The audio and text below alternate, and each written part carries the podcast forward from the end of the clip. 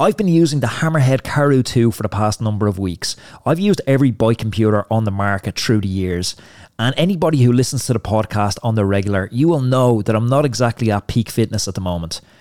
Every other device I've used, they track what you'd expect them to track. They track heart rate, power, distance, speed. But the Hammerhead Karoo 2, it saved my bacon more times than I can count since I've gotten it. It has this really cool notification that detects climbs which are upcoming and tells you how many meters you have left to hang on, to endure, to suffer to the top of that climb. This has allowed me to hang on to groups when normally I would have been dropped and dropped the parachute out the back. Plus, I've plotted some new routes on all training roads with their points of interest feature. The jump from other bike computers to using the Karoo 2, it's been like going from my old Nokia 3310 phone to putting my hands on the iPhone for the first time. It's full colour and the touchscreen is very responsive. It's much more like using a smartphone than a GPS device. And you know it's a bike computer worth using when the likes of Justin Williams from Legion and Froomey have it strapped to their handlebars. For a limited time only, our listeners can get a free heart rate monitor with the purchase of a Hammerhead Karoo 2. Visit hammerhead.io right now and use the promo code ROADMAN at checkout to get yours today. I'm going to leave all the details for this offer in today's show notes. It's episode 513 of the Roadman Cycling Podcast, and today I'm chatting with Colin O'Brady. Let's cue that intro. The big question is this How do we use cycling as a tool to improve our health, our happiness, and our longevity? That is the question, and this podcast will give you the answers. My name is Anthony Walsh, and welcome to the Roadman Podcast. Roadman, welcome back to episode 513 of the Roadman Cycling Podcast. You're going to love today's chat. It's with Colin O'Brady. I'm going to get into giving you a little bit of his background and why it's worth your time listening to this interview in a minute. Uh, before I jump into that, I've had a bunch of DMs that I've, I'm working my way. I'm getting through. I made that commitment to you that I would get back to every DM, and I think I'm doing pretty well. But uh, one common one I get all the time is people love the podcast and they like genuinely from a great place want to help and support the podcast. Like honestly, and it sounds cliche, and that's why I am hesitant to say it at times, and I've been hesitant for so long to say. But the best way you can support the podcast, or the best couple of ways, it's review the podcast wherever you listen to the podcast. It makes such a difference when somebody else comes along, they search cycling because we're doing so well in that category. If you go into Apple and you search cycling, we're one of the top two or three podcasts that come up alongside the likes of the Bradley Wiggins one, the move from Lance Armstrong, and we're there like second or third most weeks, which is absolutely amazing. But if you click into some of the other podcasts, they have thousands of reviews, and we don't. I think we've less than hundred because I've been a little bit my Irish hesitancy to ask for reviews. So that is a massive thing that you can help with. So if you're listening to the podcast, go there and submit a review, say what you like about the podcast, give it a rating and encourage friends if you can get it done off two, two, or three accounts in your house that's even better you know get it done off the missus account get it done off the husband's account get it done off the kids account you know two or three reviews really help so much and then the second way so many people say you know i'd love to help out uh, i'll buy a point well you can buy a point it's one of the things we've been running since the start of the podcast and i mention it less uh, free, frequently in uh, recent months but with patreon it's this idea of if you would see me in the city and you'd buy me a point you can do that remotely with Patreon. And to do that, you just go to patreon.com forward slash Anthony underscore Walsh and you can buy me a point. But for me, training's been going well. Uh, I'm still tipping away, struggling to find that balance really between training's going well at the moment, but I've just had less energy for the rest of my life for the, for the last couple of weeks. So I'm trying to find that balance between you know life and well and training well and not being this counterbalance all the time. And I'm enjoying the indoor a lot more. I'm leaning into that, so you can. Uh, come meet me for a virtual ride and I figure out how to set that up over the coming months. And we'll probably leave that until the winters get uh, the light gets a bit diminished over the winter. And we're forced indoors but for the moment uh, I'm enjoying my training it's good to be back. So today's guest it is someone called Colin O'Brady. Not a household name not a cyclist but a fascinating interview and one of the most fascinating interviews I've given to you guys or brought to you folks in a long long time. Colin O'Brady's 10 world records. He's a New York Times best-selling author. He's an amazing amazing TV uh, host. He's a speaker and he's had a world firsts for a bunch of stuff. Like he crossed Antarctica solo, first person to ever do that. He recounts us with that story. First man to ever row across Drake Passage, which is an absolutely unbelievable, harrowing story, which he brings to us in this podcast as well. He's the author of a book which I was lucky enough to get an advance copy of. I don't know why, it just feels so cool to get an advance copy called The 12 Hour Walk, which speaks so centrally to something that we hold dear on this podcast this idea of doing hard things. And that's really the focus of this podcast. It's doing hard things. So I think you're going to love it. I think you're going to be fascinated by it. And I think it's one you're going to visit over and over again when you're looking for inspiration for your own little adventures. So, with that little preface said, folks, I welcome to the Roadman Cycling Podcast for the first time Mr. Colin O'Brady. Great to be here. Thanks for having me. I'm excited. Uh, Colin, congratulations on the book. It's a difficult thing to get out at the best times, but to write when during a pandemic, it must be doubly difficult.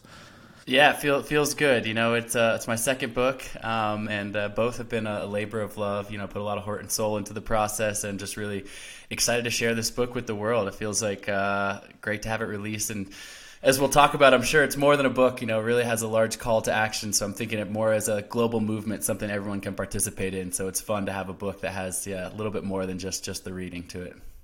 Uh, the podcasts, our podcast, uh, I'm not sure if you've how often you've listened in, but it's six days a week, so it's you know it, it's full on in terms of jumping from one interview to the next. And I often get a lot of these cool books, which is always nice to get. And the first time I get them, I'm always like, "This is cool." The advanced readers edition for anyone watching on the video, little stamp on the front.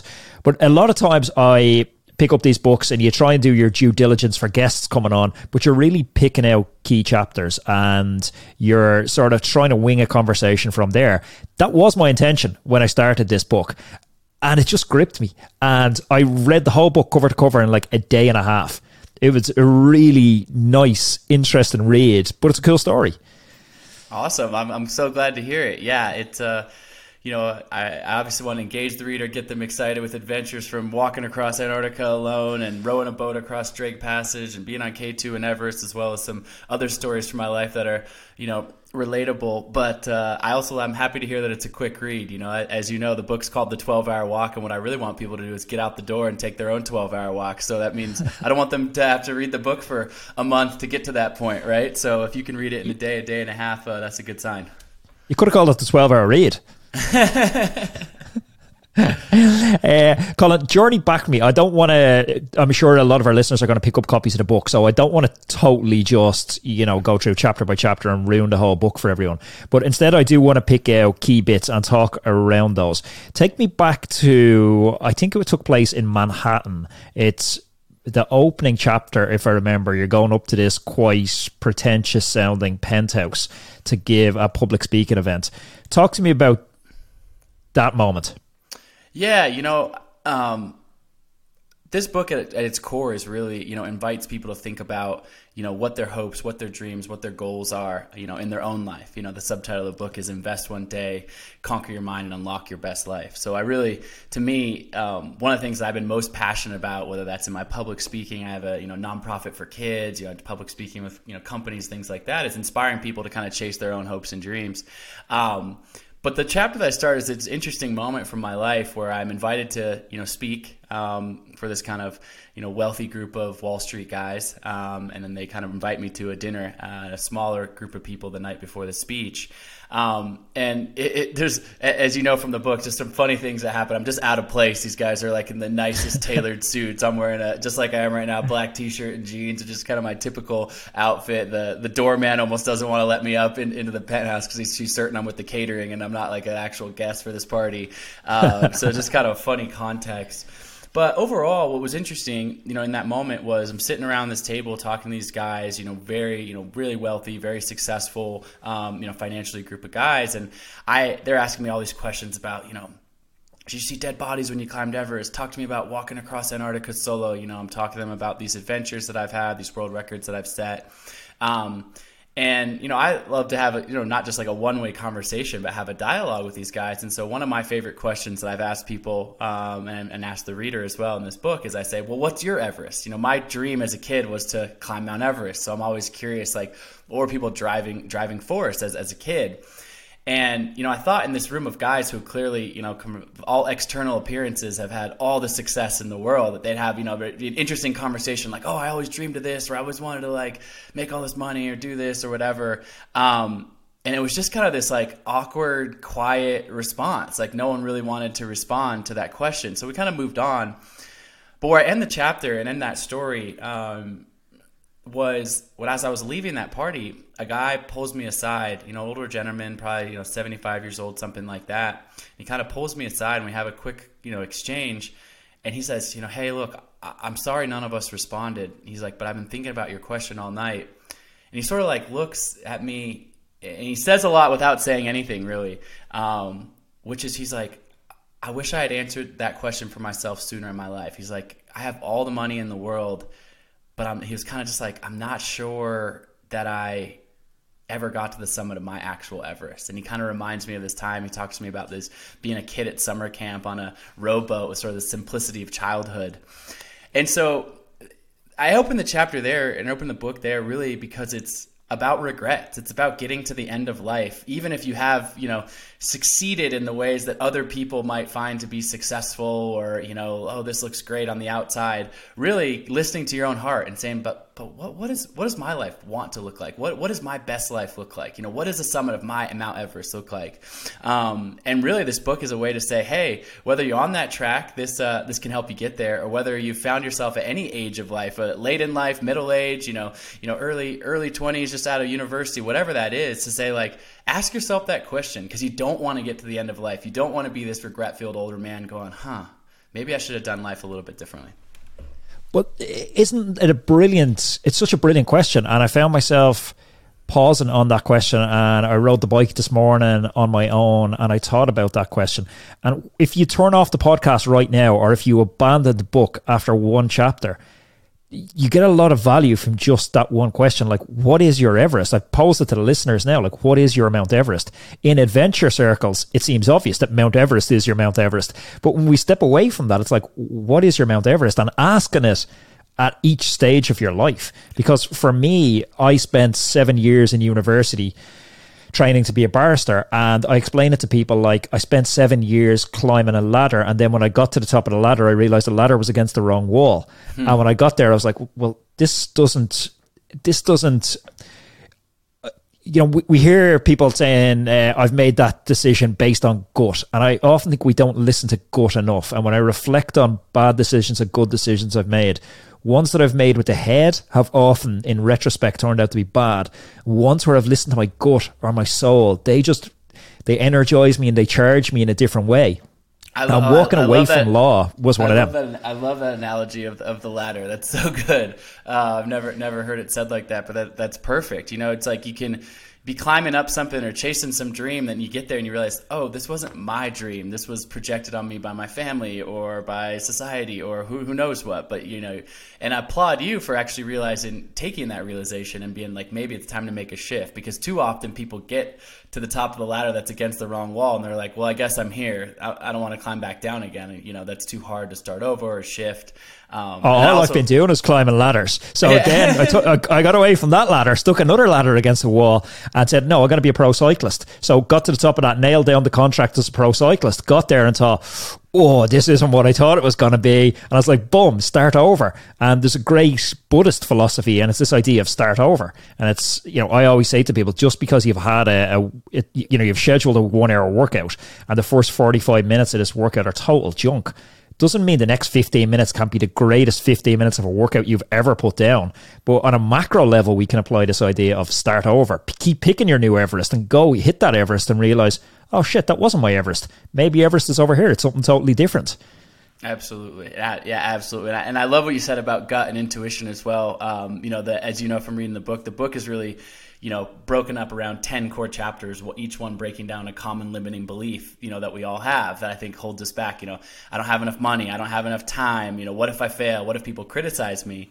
Um, and there's been a lot of books written about mindset, books that I am really passionate about. And at, the, at its core, this book really is about mindset. I kind of coined this term that I've said for a long time, which is a possible mindset, which I define as an empowered way of thinking that unlocks a life of limitless possibilities. And I believe that whenever anyone takes this 12 hour walk, the actual call to action, that you can unlock that possible mindset by actually going through that practice in your mind, diving deep into your mind in the silence and the solitude and the stillness of this one day and coming out the other side stronger. But when I think that one thing that I think in a lot of sort of research or people that have talked a lot about mindset that people miss is intuition. Um, and I think it's probably the most um, underrated, but most maybe most important piece of the entire sort of mental makeup. And it's a little bit hard to quantify, right? Um, but you mentioned it there, where it's like when you really listen to your gut, you, you, have known the answer. And there's a chapter that I write in this book that's about, you know, start the limiting belief is I don't know the answer and I, I tell a, a, story about being on K2 in winter, a really tragic story where I, I lost some friends and, um, you know, difficult story. But ultimately, it, it was my gut, my intuition that saved my life in that circumstance. And, you know, as I expound to the reader and I go, you know, speak more directly to the reader in that chapter, it's like, when you know, you know. Like there are these big decisions in your life, and yeah. it's easy to go get out the, the pros and cons list and say, you know, it's like, uh, you know, I've been dating this person for however many years. You know, should I should I marry them? And you're like, well, she does, she has this, but she doesn't have this. You compare this, like, like, no, man, like you know the answer to that question. Like you just know, like intuitively, you know the answer. Or you get you get offered some big job promotion or something like that. Maybe you've got kids, but it requires you to, you know, move your family to the other side of the country or a city that's unfamiliar. And like, I'm not saying what the right answer is, but you know the answer. Maybe that's the best thing for your family to take this job, or maybe it's like, oh, uprooting my family, changing my community, this, that, the other thing things not good. And you can go, you can kind of analysis paralysis that question, right? Should I do this, this, that, the other thing? Ask a million people. But like deep down in the silence and the stillness of your own body, these big questions, we often, we do know the answer in our gut. And part of this book teaches the, the way to, for us to actually tap into that because I think that is so powerful. And like I said, it quite literally saved my life in the mountains. I love that expression when there's doubt, there's no doubt. I remember I was at, I've had so many forks in the road in my life. And at one point, I'd come back from, uh, finished law school, come back from being a pro cyclist, and I'd got this entrepreneurial bug and I was trying to build different businesses. And at this point, I had a social media marketing agency and it, it was kind of struggling to get traction. And I had a manager and stuff in place. But it was at a point where I was like, okay, maybe I need to go full time in this to drive this company and, you know, the idea of building a life of this sort of cool life of leisure where I had so many hours to ride my bike, I was thinking to myself, maybe I'll temporarily shelve this. And I chatted to my girlfriend around it, and she just said to me, you know, if there's doubt, there's no doubt. And I often think about that same thing. If I if there's doubt, there's no doubt. I'm going out. I'm thinking about should I go training tonight? It's raining, and I'm like, there's a little bit of doubt. There's no doubt. It's what I should be doing. I'm just second guessing myself. My gut knows the answer. My gut's like, you shouldn't be going full time in a job you don't like. Your gut is you should be going out and doing the session, even though you're trying to make excuses not to. 100%. Our gut serves us so well, and people just don't listen to it because it's it's difficult to verbalize. Right, and that's where I think you get into this kind of research kind of mentality. Which don't get me wrong, I, I, love you know some good academic research, but it's so hard to quantify. So if you get really in your head, like you said, you kind of get into the facts. You're like, what are you talking about? It's, it's a feeling. It's a that's not like yeah. reality. And you're like, yeah, like more often than not, that has steered me in the right direction. So. Um, we have a saying on the podcast, and we even had little stickers printed out that some of the audience have gotten, and it's like Roadman, do hard things. And the idea of doing difficult tasks and difficult things repeatedly. Why i love it and this is a chapter that just it resonated me with me more than any chapter of a book i've probably read in the last decade. I often refer to i use different language to explain it but i find happiness in contrast. And on the podcast i speak about a lot of stuff that people are like why do you put yourself through that hardship? And on the end of the hardship I feel it creates this sort of space of enjoyment. And without the hardship, I can't get the enjoyment. So for me, it's like, why would I try and sit in a sauna that's 58 degrees Celsius for like 90 minutes? Because when I get out the back end, it's just such a nice feeling to have a cold shower. Would I enjoy that cold shower otherwise? Why do I want to ride my bike 300 kilometers in the pouring wet in Ireland in the winter? Because when I get off that bike, that Netflix movie I watched with my girlfriend by the fire that night, it's going to be the greatest Netflix movie I've ever watched. Hard things create a space for enjoyment. You have a different way of explaining it on this sort of number scale, which I thought is brilliant. Yeah. So, you know, this is something I spent a lot of time thinking about. Um, and I actually my first book that I wrote a few years ago, The Impossible First, that was really deeply about my solo crossing of Antarctica. Um, you know, get, gets deep into that. This is sort of where I ended the, that book with this thought, um, and it's something that I continue to think about long after that. And I was like, you know, this is important to me. I want to share this, which really is. So, you know, for those that don't know too much about my story, I give a little bit of background, but um, you know, I, I crossed Antarctica solo 54 days, something that no one in history had ever accomplished to that point. I'm out there alone, pulling a 160 kilogram sled behind me. Um, you know, like I said, 54 days alone, deep silence, deep stillness. Uh, you know, that I'm qualifies as two hard things. Yeah, I, you know, I'm, I'm starving. I, I literally can't carry enough food with me to nourish myself. So I've lost, you know, I don't know how much, I've 15 kilograms, something like that. And lost tons of weight. You know, bones are sticking out, ribs are sticking out. Um, but I eventually make it to the other side, um, and, and I get there, and you know, there's a lot of a lot of praise and more just deep pride within myself of being able to do this thing that a lot of people didn't think was possible, that I honestly didn't think was possible. A lot of steps of the journey, and I get to the end, and I touch the other coastline of Antarctica. You know, having successfully completed this at my very last limit, and it lasted my food. You know, just beat up and I experienced this deep euphoria, just this incredible feeling of fulfillment um, and pride. And my family's on the other end of a sat phone. It's the day after Christmas, and my family's all together, and it's just like one of the high- highlights of my life. Uh, and then I started to think about, and the way I talk about in this number scale is, I started to think about life as a scale of one to 10, our experiences in life. You know, one being the worst day that we ever experienced. Certainly crossing Antarctica, pulling this sled, there was a lot of one days, you know, wind blowing in my face, frostbite, I'm afraid, I'm hungry, I'm tired, I'm alone. Um, you know, I've had all sorts of other ones. You know, it, it, I severely burned myself in a fire in Thailand when I was younger, was told I was never walk again normally. You know, we, we've all had some low moments in our life. That's part of life. And then this 10, this actually getting to the other side of Antarctica and touching this post, I feel this euphoric 10. It's this beautiful moment. And I realized that the 10 itself, just like you said about the Netflix after riding your bike, um, or you know going through the the sauna to then the cold shower, it's I'm not feeling this 10 in spite of the one. I'm actually feeling this 10 because of the one. It's yeah. the one itself that's allowing me to feel the 10, which means I'm actually. That's the bit people miss. Right. Right. So what's interesting is, you know, then I get into the, the, part that really is important to, to go deeper on, in my opinion, is what I call this zone of comfortable complacency. You know, this zone between four and six. In a, in a modern society, you know, where the, the internet is fairly accessible for most people and, you know, food and, and things like that. Not obviously, there's people in this world that don't have some of the basic um, things to, to have to have that four of six of comfortable complacency, but there's certainly a lot of people that do, right? And once you kind of have those Maslow's hierarchy of basic needs taken care of, it's easy to sit in that four and six. You know, it's like you have that job, you don't love it, you don't hate it, it's fine, it pays the bills. It's like, eh, it's a five. Like it doesn't light you up to get you out of bed. Or, you know, you're in a relationship and you're thinking to yourself, like, yeah, I'm with this person. Like, we've been together for a few years. It's fine. Like, you know, we don't fight. It's not like abusive. It's not like a bad situation, but it's like, eh, it's just like, eh, it's fine. Like, a lot of people are living within this four to six, this zone of comfortable complacency. And I've, and I've spent a lot of time talking to people about this. And what I've found is that the reason people live there all the time is that they're so afraid of experiencing a one. So what they're saying is, but I don't want to leave this job that's a five because like, well, what what if I can't pay my bills for a couple months, or you know, what what if the next job is even worse, or what if the you know for a little bit of time I'm uncomfortable, or this relationship is fine. I mean, maybe it's better than being single. You know what? I was just kind of like you bargain with yourself and you stay in that five, meaning you're hedging so hard against experiencing the one or the discomfort. But what happens to that, the counterbalance of that, is you also hedge then against experiencing the tens.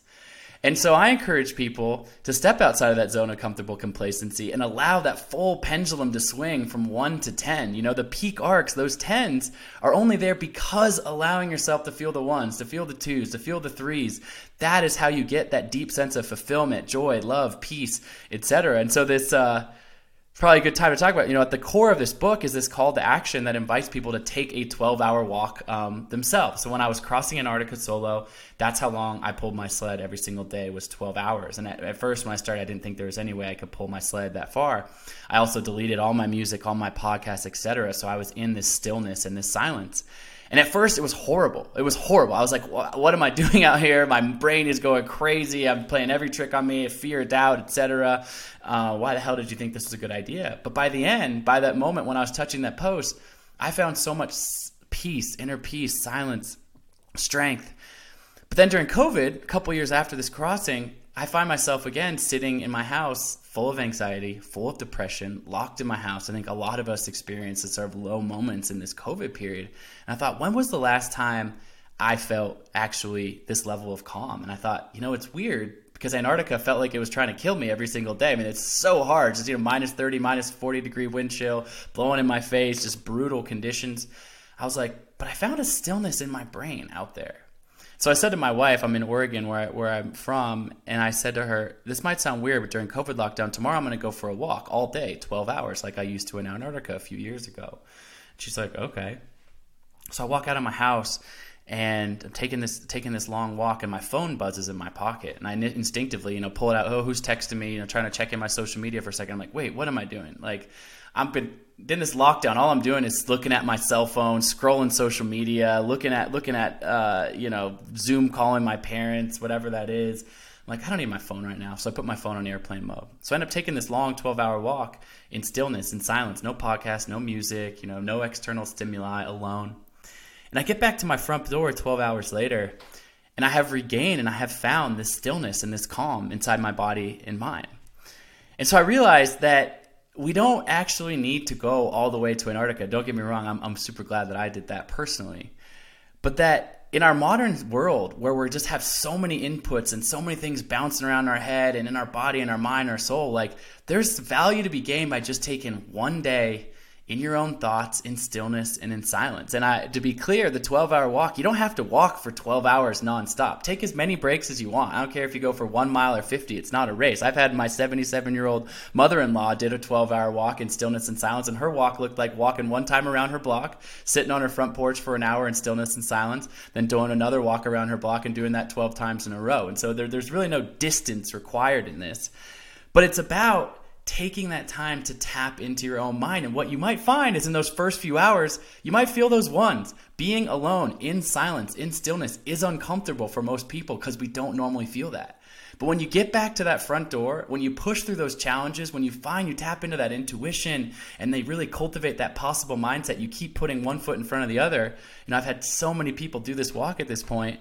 People get back to their front door feeling a 10 they have they are been ripped out of the zone of comfortable complacency and have found this high peak arc of it. So this book at its core is, is full of wisdom, full of getting over limiting beliefs, mindset, etc. But at its very core, it's a simple call to action to say, hey, if you're feeling stuck in your life, if you're at a crossroads, if you're having a hard time or just want the extra edge your life professionally, personally, etc., I have a one day prescription for you that will change your life.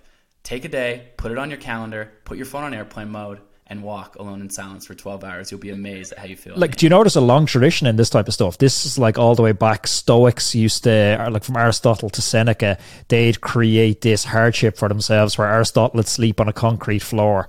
And just to, so it'd keep them humble and it'd keep them eager. And the same Seneca, I think, spent periods homeless, like living in total, like destitute, just to keep them with a, you know, I suppose, an appreciation for the material things that he had in his life. But there's also a Japanese one that dates back, I'd say it even predates that, and it's the idea of a misogi. And they drop misogis in quarterly. They're these epic challenges. And the idea of a misogi is it must have a 50% chance of failure. So for me, a misogi, like riding the bike 12 hours, isn't a misogi. For me, it's going to suck riding the bike for 12 hours because my ass is going to hurt. I'm going to be starving. It's a long time on your own. But I've like a 95, 99% chance of doing it.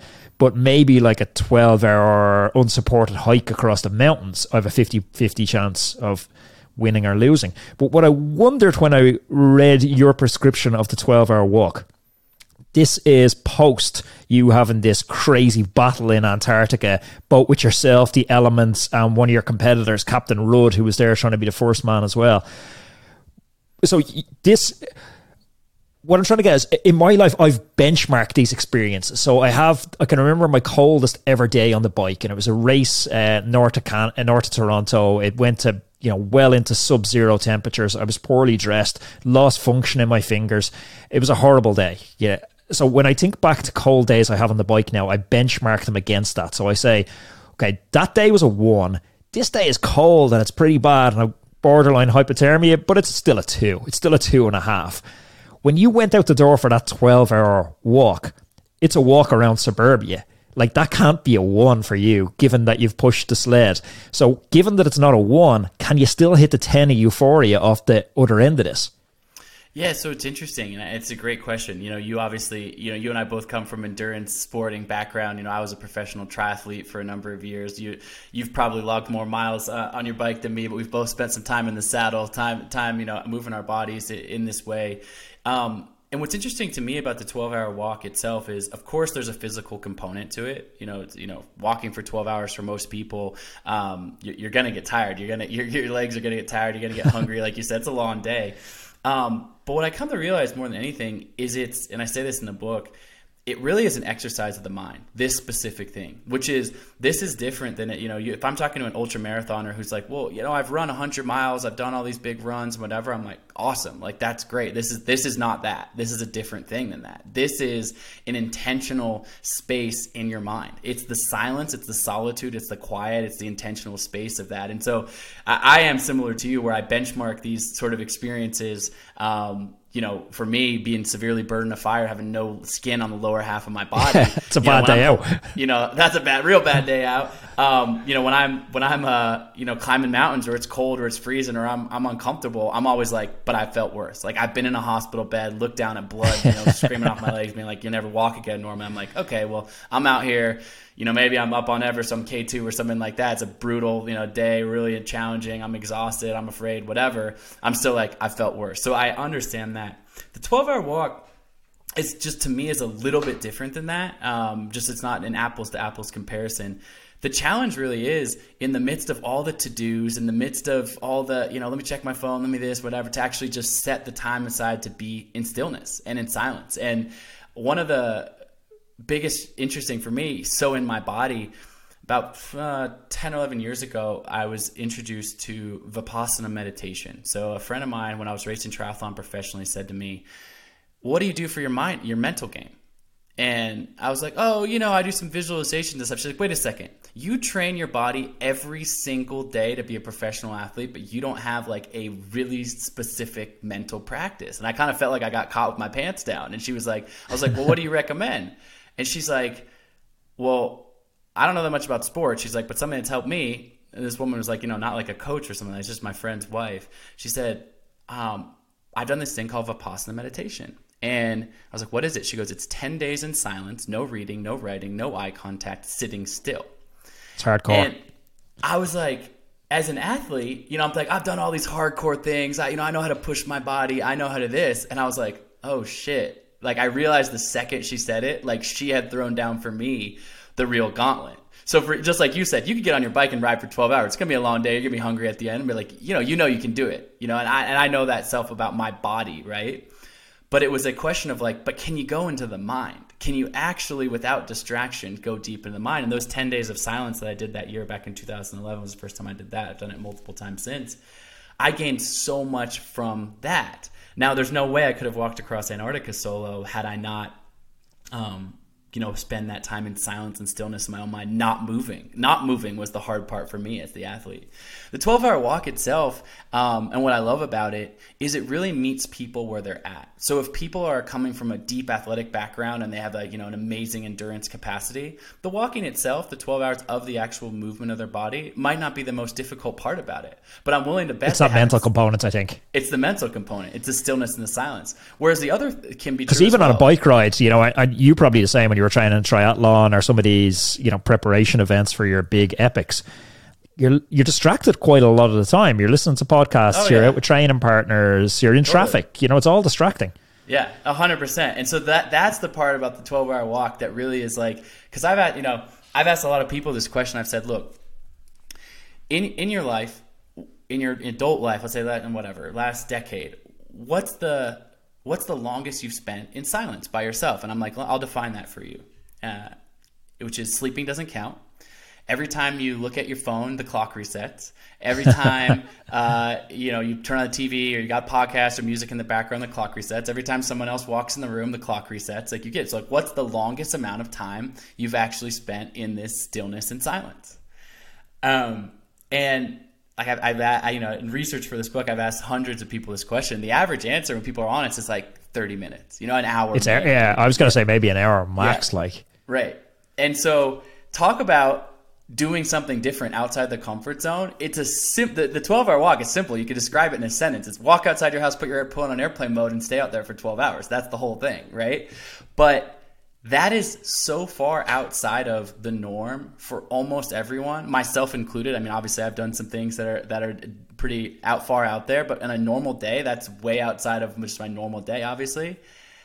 And so it's again, it's its invitation to break free of your routine, break free of something you've never done, and what you discover in your mind is really interesting. When that when that stillness, when that quiet, when that when that taps in, at first it's very uncomfortable for most people. Those first hours you're like this is going to be the longest day of my life. Like this is horrible. But as the steps go on, people end up in these flows. People find these things that that kind of in the corners of their brain or answer questions or work through problems. Um, all these limiting beliefs that I talk about start to kind of fade away. I don't have enough money, I don't have enough time, I'm afraid to fail, I'm a this and it really is amazing what that stillness and silence can do, particularly in a noisy world that we all live in. And I'm sure you're pulling stuff from each experience, whether it's a 12 hour walk, whether it's the Captain Rudd going across the Antarctic. You're pulling stuff from each of those experiences that's making the next experience possible. Like, talk to me about the Drake crossing, the Great Drake Passage. That was, uh, it's an epic chapter, and just it sounds like one of these kick ass stories that I was I have to say, I was not. I, I like. I like to think I enjoy a bit of hardship, but I was not that envious of that story in those conditions. Yeah, um, I would say one last thing because it's important just as a finishing note on the walk uh, and tell you all about the Drake because it was an epic adventure, um, but also very the most uncomfortable I've probably ever been in my life. Um, but the 12 hour walk is is really meant to be done anywhere. I just want to make sure that's understood. You can walk out your front door. If there's other people walking past you, there's cars driving past. That doesn't negate your silence. The silence is your own sort of personal commitment to that. So people ask me, "Oh, but I live in New York City or I live in this big city." It's like absolutely, you can do the 12 hour walk right out your front door. You just got to blank any of your friends you see. You just got to exactly, walk straight past yeah, exactly. them, game face.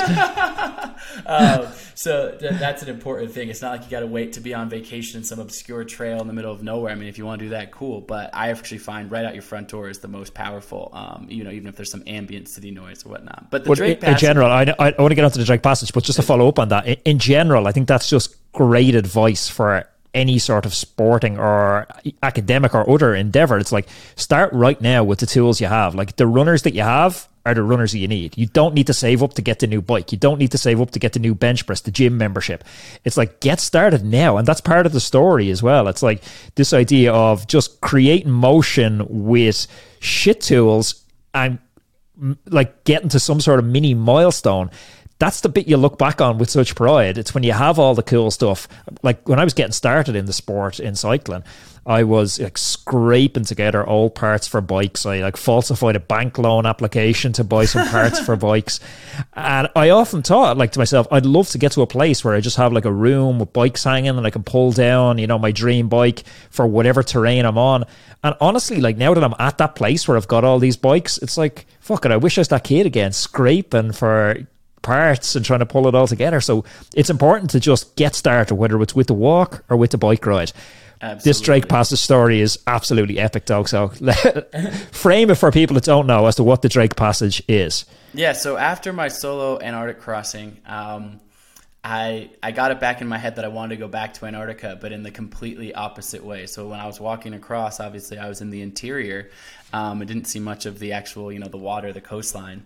Um, so I got into my head with a team of others to see if we could be the first people in history to cross the Drake Passage in a rowboat. So the Drake Passage is the body of water between the southern tip of South America um, and Antarctica. It's roughly you know 750 miles, something like that. And it is widely known as the most rough, notorious, hardcore stretch of ocean uh, in the world. You know, there's all sorts of historical, uh, you know, sea or crashes and wrecks um, that have happened out there. But as of recently, I mean, within the last ten years, a cruise ship sunk in the Drake Passage. Meaning, like, it's not just like, oh, a hundred years ago, you know, boats would sink out here. It's like recent times, big ass boats have sunk in this water. I mean, it is. I YouTube that. It looks grim. um, so you know, we're we're looking at you know 40 foot you know 10 15 meter swells. Um, we're in a tiny 28 foot rowboat which has no motor no sail just some some oars. Um, it's open hull so the the waves are crashing over our head every single day. I mean it was insane. It was absolutely insane. Um, there's a team of six of us um, we would row three minute three men on three men off for 90 minute segments so literally 12 hours or no, 24 hours a day the boat was in motion 90 minutes on 90 minutes off 90 minutes on 90 minutes off um, non-stop motion because if we stopped rowing the boat, basically the current and the swells were so big, it would just push off like hundreds of miles off course, and we might miss uh, Antarctica entirely.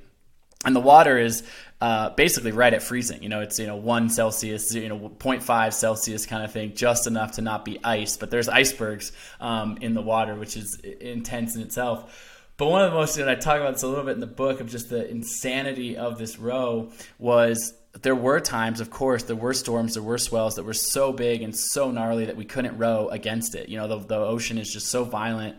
Um, you know, the storms and swells, you know, kicked up 40 feet or whatever, pushing against us. At some point, you just can't go anymore. So the only thing to do is to try to not get blown wildly off course. And so we had this thing called a sea anchor, which is basically a massive parachute that we had on the boat, and we would throw the parachute um, overboard. And what that would do is it would inflate underwater, um, and it essentially tries to hold you in place. Like it kind of it doesn't really anchor you, but it may instead of maybe if you be drifting, you know. 10 knots back, this would stop you and you drift only one knot back or something like that, slowing you down essentially. And so that's what we would do uh, in these massive storms. Sometimes these storms would last, you know, 24 hours or longer. And the boat was actually only built to have four people on it, two people rowing, two people resting in these tiny little cabins. But we need we we put six on the boat because we needed extra manpower because the ocean was so rough. But what would happen is when the sea anchor was out and no one could row, imagine a one man cabin. Some of these cabins so small that if I'm in there by myself, like I'm sitting in a fetal position, basically just like wrapped in a tiny little ball. It's like being in the in the boot of a car. And now all of a sudden, we got to fit six guys in two of these holds and there's 40 foot swells outside throwing around your tiny little rowboat. So I mean, we spent you know days inside, literally like imagine you know obviously everyone there was like these fit you know strong you know guys you know do this rowboat, and we're you know drenched, sleep deprived, freezing cold, salt water, haven't showered in however long, and now we're like lying on top of each other in this like crazy spoon like arms. It was getting very Brokeback Mountain it there for a while. Brokeback Mountain in there, you know, wrapped around each other and um, you know it was and just and also imagine it's not just like it's one thing to be in a tight little space you know with your body wrapped around a, a big sweaty you know guy uh, but at the same time we're just getting violently thrown around. So we're getting tossed and turned and heads are smacking into the wall. I mean it's as brutal as you possibly can get. And it's not like you're in the situation and it's like okay this would be like the worst 10 minutes of my life but you're like, how long is the storm gonna last? 25 hours? Okay, like buckle up. Like try to, you know, try to go to sleep, try to whatever. I mean, the most uncomfortable situation. But I will say, as we finally got to the shores of Antarctica and we ultimately were successful, there's a the Discovery Channel did a big documentary about this. So if anyone's interested, there's a Discovery Channel feature length documentary called The Impossible Row. You can get it on Discovery Plus, stream it. Um, but as we get to the shores of Antarctica there's penguins jumping off of icebergs. There's humpback whales beside the the the boat. Um, Antarctica, the coastline is just teeming with life, uh, unlike the interior when I was walking across. And again, I reflect on that ones and tens. You know, if you were in a beautiful luxury cruise ship that took you across Drake Passage, that's how most people see Antarctica. Don't get me wrong; I think that's an incredible experience you get to Antarctica and you're like, wow, this is epic. You know, they made that to seven or an eight. I mean, it's all time. It's so beautiful. It's pristine. You know, the, the wildlife is there, whatever. I'll tell you what, you get across there after, you know, hugging your buddy in a cabin, getting bashed around inside of a storm for, you know, however long and rowing your boat yourself across Drake Passage. That is, that's the 10 of all 10s. When we set foot on Antarctica, the six of us just arm in arm were just elated beyond belief. It was just an incredible experience to push through that hardship, push through that discomfort and finally. And you made a bro pact to never speak of the erection you got when you were spooning your buddy. Exactly, exactly, of course. uh, there's a quote I love, and it's quite relevant at the moment. Uh, in cycling, we have the, the biggest race in the world is the Tour de France, and the, the biggest channel that covers it is Eurosport. And the female anchor, her name's Orla Chennaoui, and she's been getting a lot of abuse from sort of, you know, the keyboard warrior faceless trolls, mainly because she's a girl. And one of the topics or one of the limiting beliefs that you try and knock over is I'm afraid of what people say. And when I was reading this chapter, I was struck by that Roosevelt quote, and I was just Googling it before we went on air. It's not the critic who counts, not the man who points out how the strong man stumbles, or where the doer of deeds could have done them better. The credit belongs to the man who is actually in the arena, whose face is marred by dust and sweat and blood, who strives valiantly, who errs, who comes short again and again, because there is no effort without error and shortcoming, but who actually str- strive to do the deeds, who knows great enthusiasms, to great devotions, who spends himself in a worthy cause, who at best knows in the end the triumph of high achievement, and who at worst, if he fails, at least he fails while daring gallantly. So his place shall never be with those cold and timid souls who know neither victory or defeat. I love that quote. And that quote is from an era when we didn't have social media. We didn't have keyboard warriors. We didn't have trolls. It's so amplified at the moment. People are afraid to take on these epic tasks because they're afraid of judgment from mainly faceless, nameless people who are afraid to take action themselves and afraid to be the hero in their own story. How do we defeat that limiting belief? Yeah, you know, it is. It's it's it's amazing how crippling um, that can be for a lot of people, and certainly I've dealt with that limiting belief myself of like, oh, what are people going to think? You know, what if I fail? Whatever. But what I've come to realize, um, you know, to me, they're intertwined. You know, the the fear of criticism and the fear of failure, um, and I write about both of them in the book, both those limiting beliefs, um, is first of all, I think there, and then the reason I put the Roosevelt quote in the book, I just love, I love the entire quote, but the last line is so strong to me with those cold or timid souls that neither know victory yeah. nor defeat. You know, that that's back in that four and six range, right? Like that's back in that life of not allowing to have some setbacks, you know, just being like, oh, well, I just sat here comfortably in my house and I didn't really try anything. And I criticize other people who actually did things. It's interesting. Um, you know, when I completed my solo crossing of Antarctica, um, well, a couple things. One, I named that project The Impossible First um, for the f- explicit fact of I actually thought this might be impossible. Like people were like, "Yo, this is impossible. There's no way you can bring enough food with you. It's not going to work." You know, people had attempted it previous to me. A guy had died trying. Another guy had gotten evacuated um, because he ran out of food and supplies. And these are guys who were really, really renowned polar explorers. Said, "This is impossible."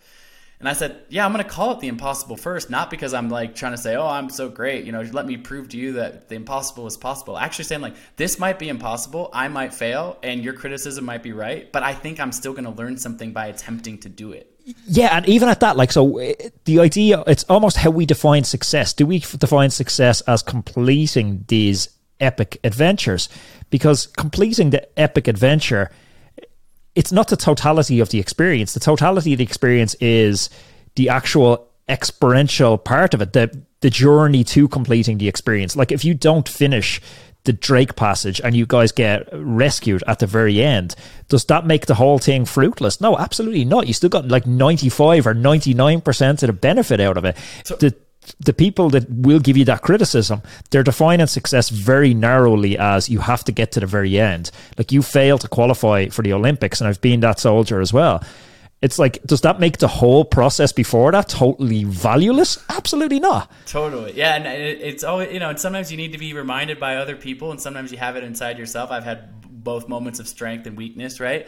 The first day I was in Antarctica pulling my sled, I could barely pull my sled, and I actually started crying, and the tears they froze to my face. That's a that because it's so cold. I start crying. I'm like, I'm pathetic. I, I, I just took all these interviews and told people I'm going to try to cross Antarctica, and I on the first day thought I couldn't pull my sled. I mean, it I, it's just the most horrible feeling, and I called my wife from my satellite phone, um, and she reminded me, she goes, okay, today's a bad day. Regroup tomorrow and ultimately kind of chip away at it, which is what I did. But one of the things she said to remind me, she goes, because I said to her, I just took these interviews and it's on the front page of the New York Times right now, this crossing. And what if I have to give up? I can't even pull my sled. It's so people are going to talk so much shit about me. I'm going to be so criticized. And she's like, You're in Antarctica right now alone. Like, you actually fucking did it. Like, you are out here. You know, the point being of like, so what? Would you have rather have just not even gotten dropped off or not even tried to take the first steps or not even tried to pull your sled? Obviously, I'm grateful that I figured out how to pull my sled and I'm grateful that I made it to the other side, whatever. But her point in that moment was there's a bunch of people who said, one day I might go to Antarctica, one day, whatever, but they're sitting at their house. You are freezing your ass off with frozen tears on your face and it sucks right now, but you are there. You are actually there experiencing that. So don't let somebody, like you said, the keyboard warrior sitting behind their desk somewhere in their comfortable, you know, house, you know, give you shit. But then what was interesting for me and something that took me a little while to think about and process was, then I completed the journey. So all these people criticized me at the front. Oh, this is never going to work. It's not going to work. You know, it's going to be it's going to be shit. You know, he's never going to be able to pull this off. He's not experienced enough. Captain Rudd's stronger than you know all the things, right? And then I I guess you know. Uh, Captain Rudd's a cool name, by the way. Yeah, when, when, I heard Captain Rudd, I was like, "Fuck, this dude's badass." he's uh, like a Bond villain. Uh, so then I so then I then I complete it right. I become the first. I I, I win the head to head race against Rudd, but also just the first person in history to complete this crossing. And I think, well, I've silenced all the critics. You know, the critics that said this was impossible or we couldn't do it. Like I've proved them wrong. But then the funniest thing about criticism or these keyboard warriors or whatever, trolls or whatever you want to call it, or this the human nature, the the times that we live in, is this whole other crop of people all of a sudden come out of the woodwork and they're like oh, that crossing actually wasn't that hard, or he didn't the the route he took was this or that. Um, it, it it it just basically it's funny, man. Like, and at, at first I was like, you know, my feelings were. I'm like, wait a second. All you guys talk shit about me before I did this. Then I did the thing, and now you're finding something else to talk shit about. But what I've come to realize with criticism is interesting is rarely do you find that the people that are criticizing you have achieved more than you or in a yeah. place in their life where they're coming from happiness. And so what I try to reflect that back on is and rather than kind of get up in arms or go point for point or criticize whatever, I just try to shine shine love back on that and go, "Oh man, like you must be happy like for you to be sitting here like talking shit about I walked by myself across Antarctica and you're like trying to find fault in that?" Like all right, man, like you must be having a bad day, right? Like the, the good guys are just too busy hustling. They're doing their own shit. Exactly. They just haven't got time to criticize you. They're planning the next trip. totally. People that are doing badass shit are just out there doing badass shit. When you you know game recognize the game, you see someone else do something amazing, you're like, yeah, good job, man. That's freaking cool because you respect the journey. The people that are sitting there criticizing, like you said, are those cold and timid souls from. But that's a journey, quote. isn't it? Because I struggled with that at the start of the podcast, and I almost abandoned the podcast. I got you know such hate on some episodes just because I didn't sit on the fence and stuff because I had an opinion on stuff. And anytime you have an opinion and you don't sit totally on the fence, you could get absolutely hammered by these, you know, the cold and timid souls, as you call them. And it is a journey of, I don't know if it's maturity or if it's just, it's just reps. It's just exposure to being in the public eye. But the bigger your platform is, the more you get it. But now, honestly, I don't even click into my Twitter DMs or my Instagram DMs anymore. Yeah, no, I mean, it's a funny thing, and I and in the book, in the chapter that's about criticism specifically, you know, I, I tell a few different stories and anecdotes, but one of the things that I, I, I talk about is I had this intuition, this gut to quit my job, kind of I don't know, I guess a more secure life to go race triathlon professionally. I won't get into all the details of the story, but I tell my grandmother this, and she tells me, that's a terrible idea. What are you thinking about? You've got this secure future and this good job. You're going to go like, you know, live on your buddy's couch and like race your bike. Like that's the worst idea ever. And so criticism, of course, um, and I break down the different kind of types of criticism a little bit for people to think about. The one that we talked about at the top of this, which affects a lot of us, you know, is this uh, these keyboard warriors, these random people criticizing on the internet. And I go, as hard as it is to do this, that one's easy. That one's actually easy. If some idiot on the internet is criticizing you in your Instagram comments, like just ignore. Like it's just it's, it's like they don't know you, they're a random person, whatever. But then in the instance of my grandmother, quote unquote, criticizing me, she was actually trying to give me her best advice, right? And my grandmother's given me all sorts of good advice throughout my life. And in this intention moment, matters, I think people do miss that. Right. In this moment, she actually was saying, "Don't quit your job, Colin. Like, you know, you got a good future in front of you. You know, this job pays well. You can, you know, you, you know, it's a good life for yourself." Um, and in the end, I went against her or against her advice. I did quit my job. I did follow this path. I wouldn't be sitting here with ten world records and, and I've done well for myself financially over time, whatever. If I had it, if I had listened to her advice, but it doesn't mean her advice in that moment or her criticism was bad. It's just that you need to be discerning about who to listen to. Meaning, if you're listening to every single person in your life who gives you advice or criticism, whatever, you're going to end up like that old man in in the next to the elevator in Manhattan, living somebody else's life do, doing the, all of the things to please all of the other people so as not to ever get criticism from anyone else. So you need to be discerning about that. But you also need to be discerning to say, you know, in, in this topic, you would be remiss, or I would be remiss to not mention sometimes people do have good pieces of advice or their criticism is worth taking you know also framed in the word of feedback where someone's like yeah what about trying it this way or what about thinking of it this i mean my you know, I wrote this book, I've written my two books, but the books are better because other people read them and gave me feedback on the storytelling or the grammar yeah. or the punctuation or this or that. So to say criticism as a large topic is it's important to not have the limiting belief of I'm not going to try to do things in my life because people might criticize me every single person that you know eh, you know people you listen to on podcasts or people you admire or you know whoever that is in your life people who have done exceptional things every single person who has done something extraordinary in this world has received a ton of criticism. That's actually part of the deal because they have stepped outside of the norm. They have actually pushed themselves to do something. To your point you've actually had an opinion on your own podcast and people are like how dare you say this? You're like well you know what i'm expressing my beliefs my values um, and so the goal of life is not to get to the end of it having nobody ever criticize you. That said, the goal is also not to just go out of your way to piss everyone off and be contrarian in every single moment. So there is this balance between that. But the limiting belief of, well, what if people criticize me? You know what? I shouldn't do that. The, the second that that comes up in your mind, that's where you say, that's where your intuition knows, no, I should do this. I should do this just to finish up on this one, Colin, because it's something that I was recently asked, and I don't know the answer to it. And it's about action taking. And you're somebody who I see as you take action, you take action, you take action. Maybe from the outside, there's less procrastination than the internal dialogue you have. But we have this movement in cycling at the moment. It's gravel pro, and you're seeing a lot of ex pro cyclists moving into a gravel calendar. So I was approached with the idea to start and become a gravel pro next year, which would give me, I've been retired from pro cycling quite a few years. So it would have given me that six month period to get in shape and get back into it. But I was like, you know what? I hate this idea of manana tomorrow. I'm like, no, you know what? Fuck it. I'm gonna dive just in now, and it'll be funnier story for the listeners because they're gonna get me. They're gonna listen to me get absolutely chewed up in the early pro races and just having the worst horrible experiences as I race in Iceland across, you know, volcanoes and just getting hammered from you know, from the restaurant and drinking wine to going to do this. It's going to be, you know, brutal stuff.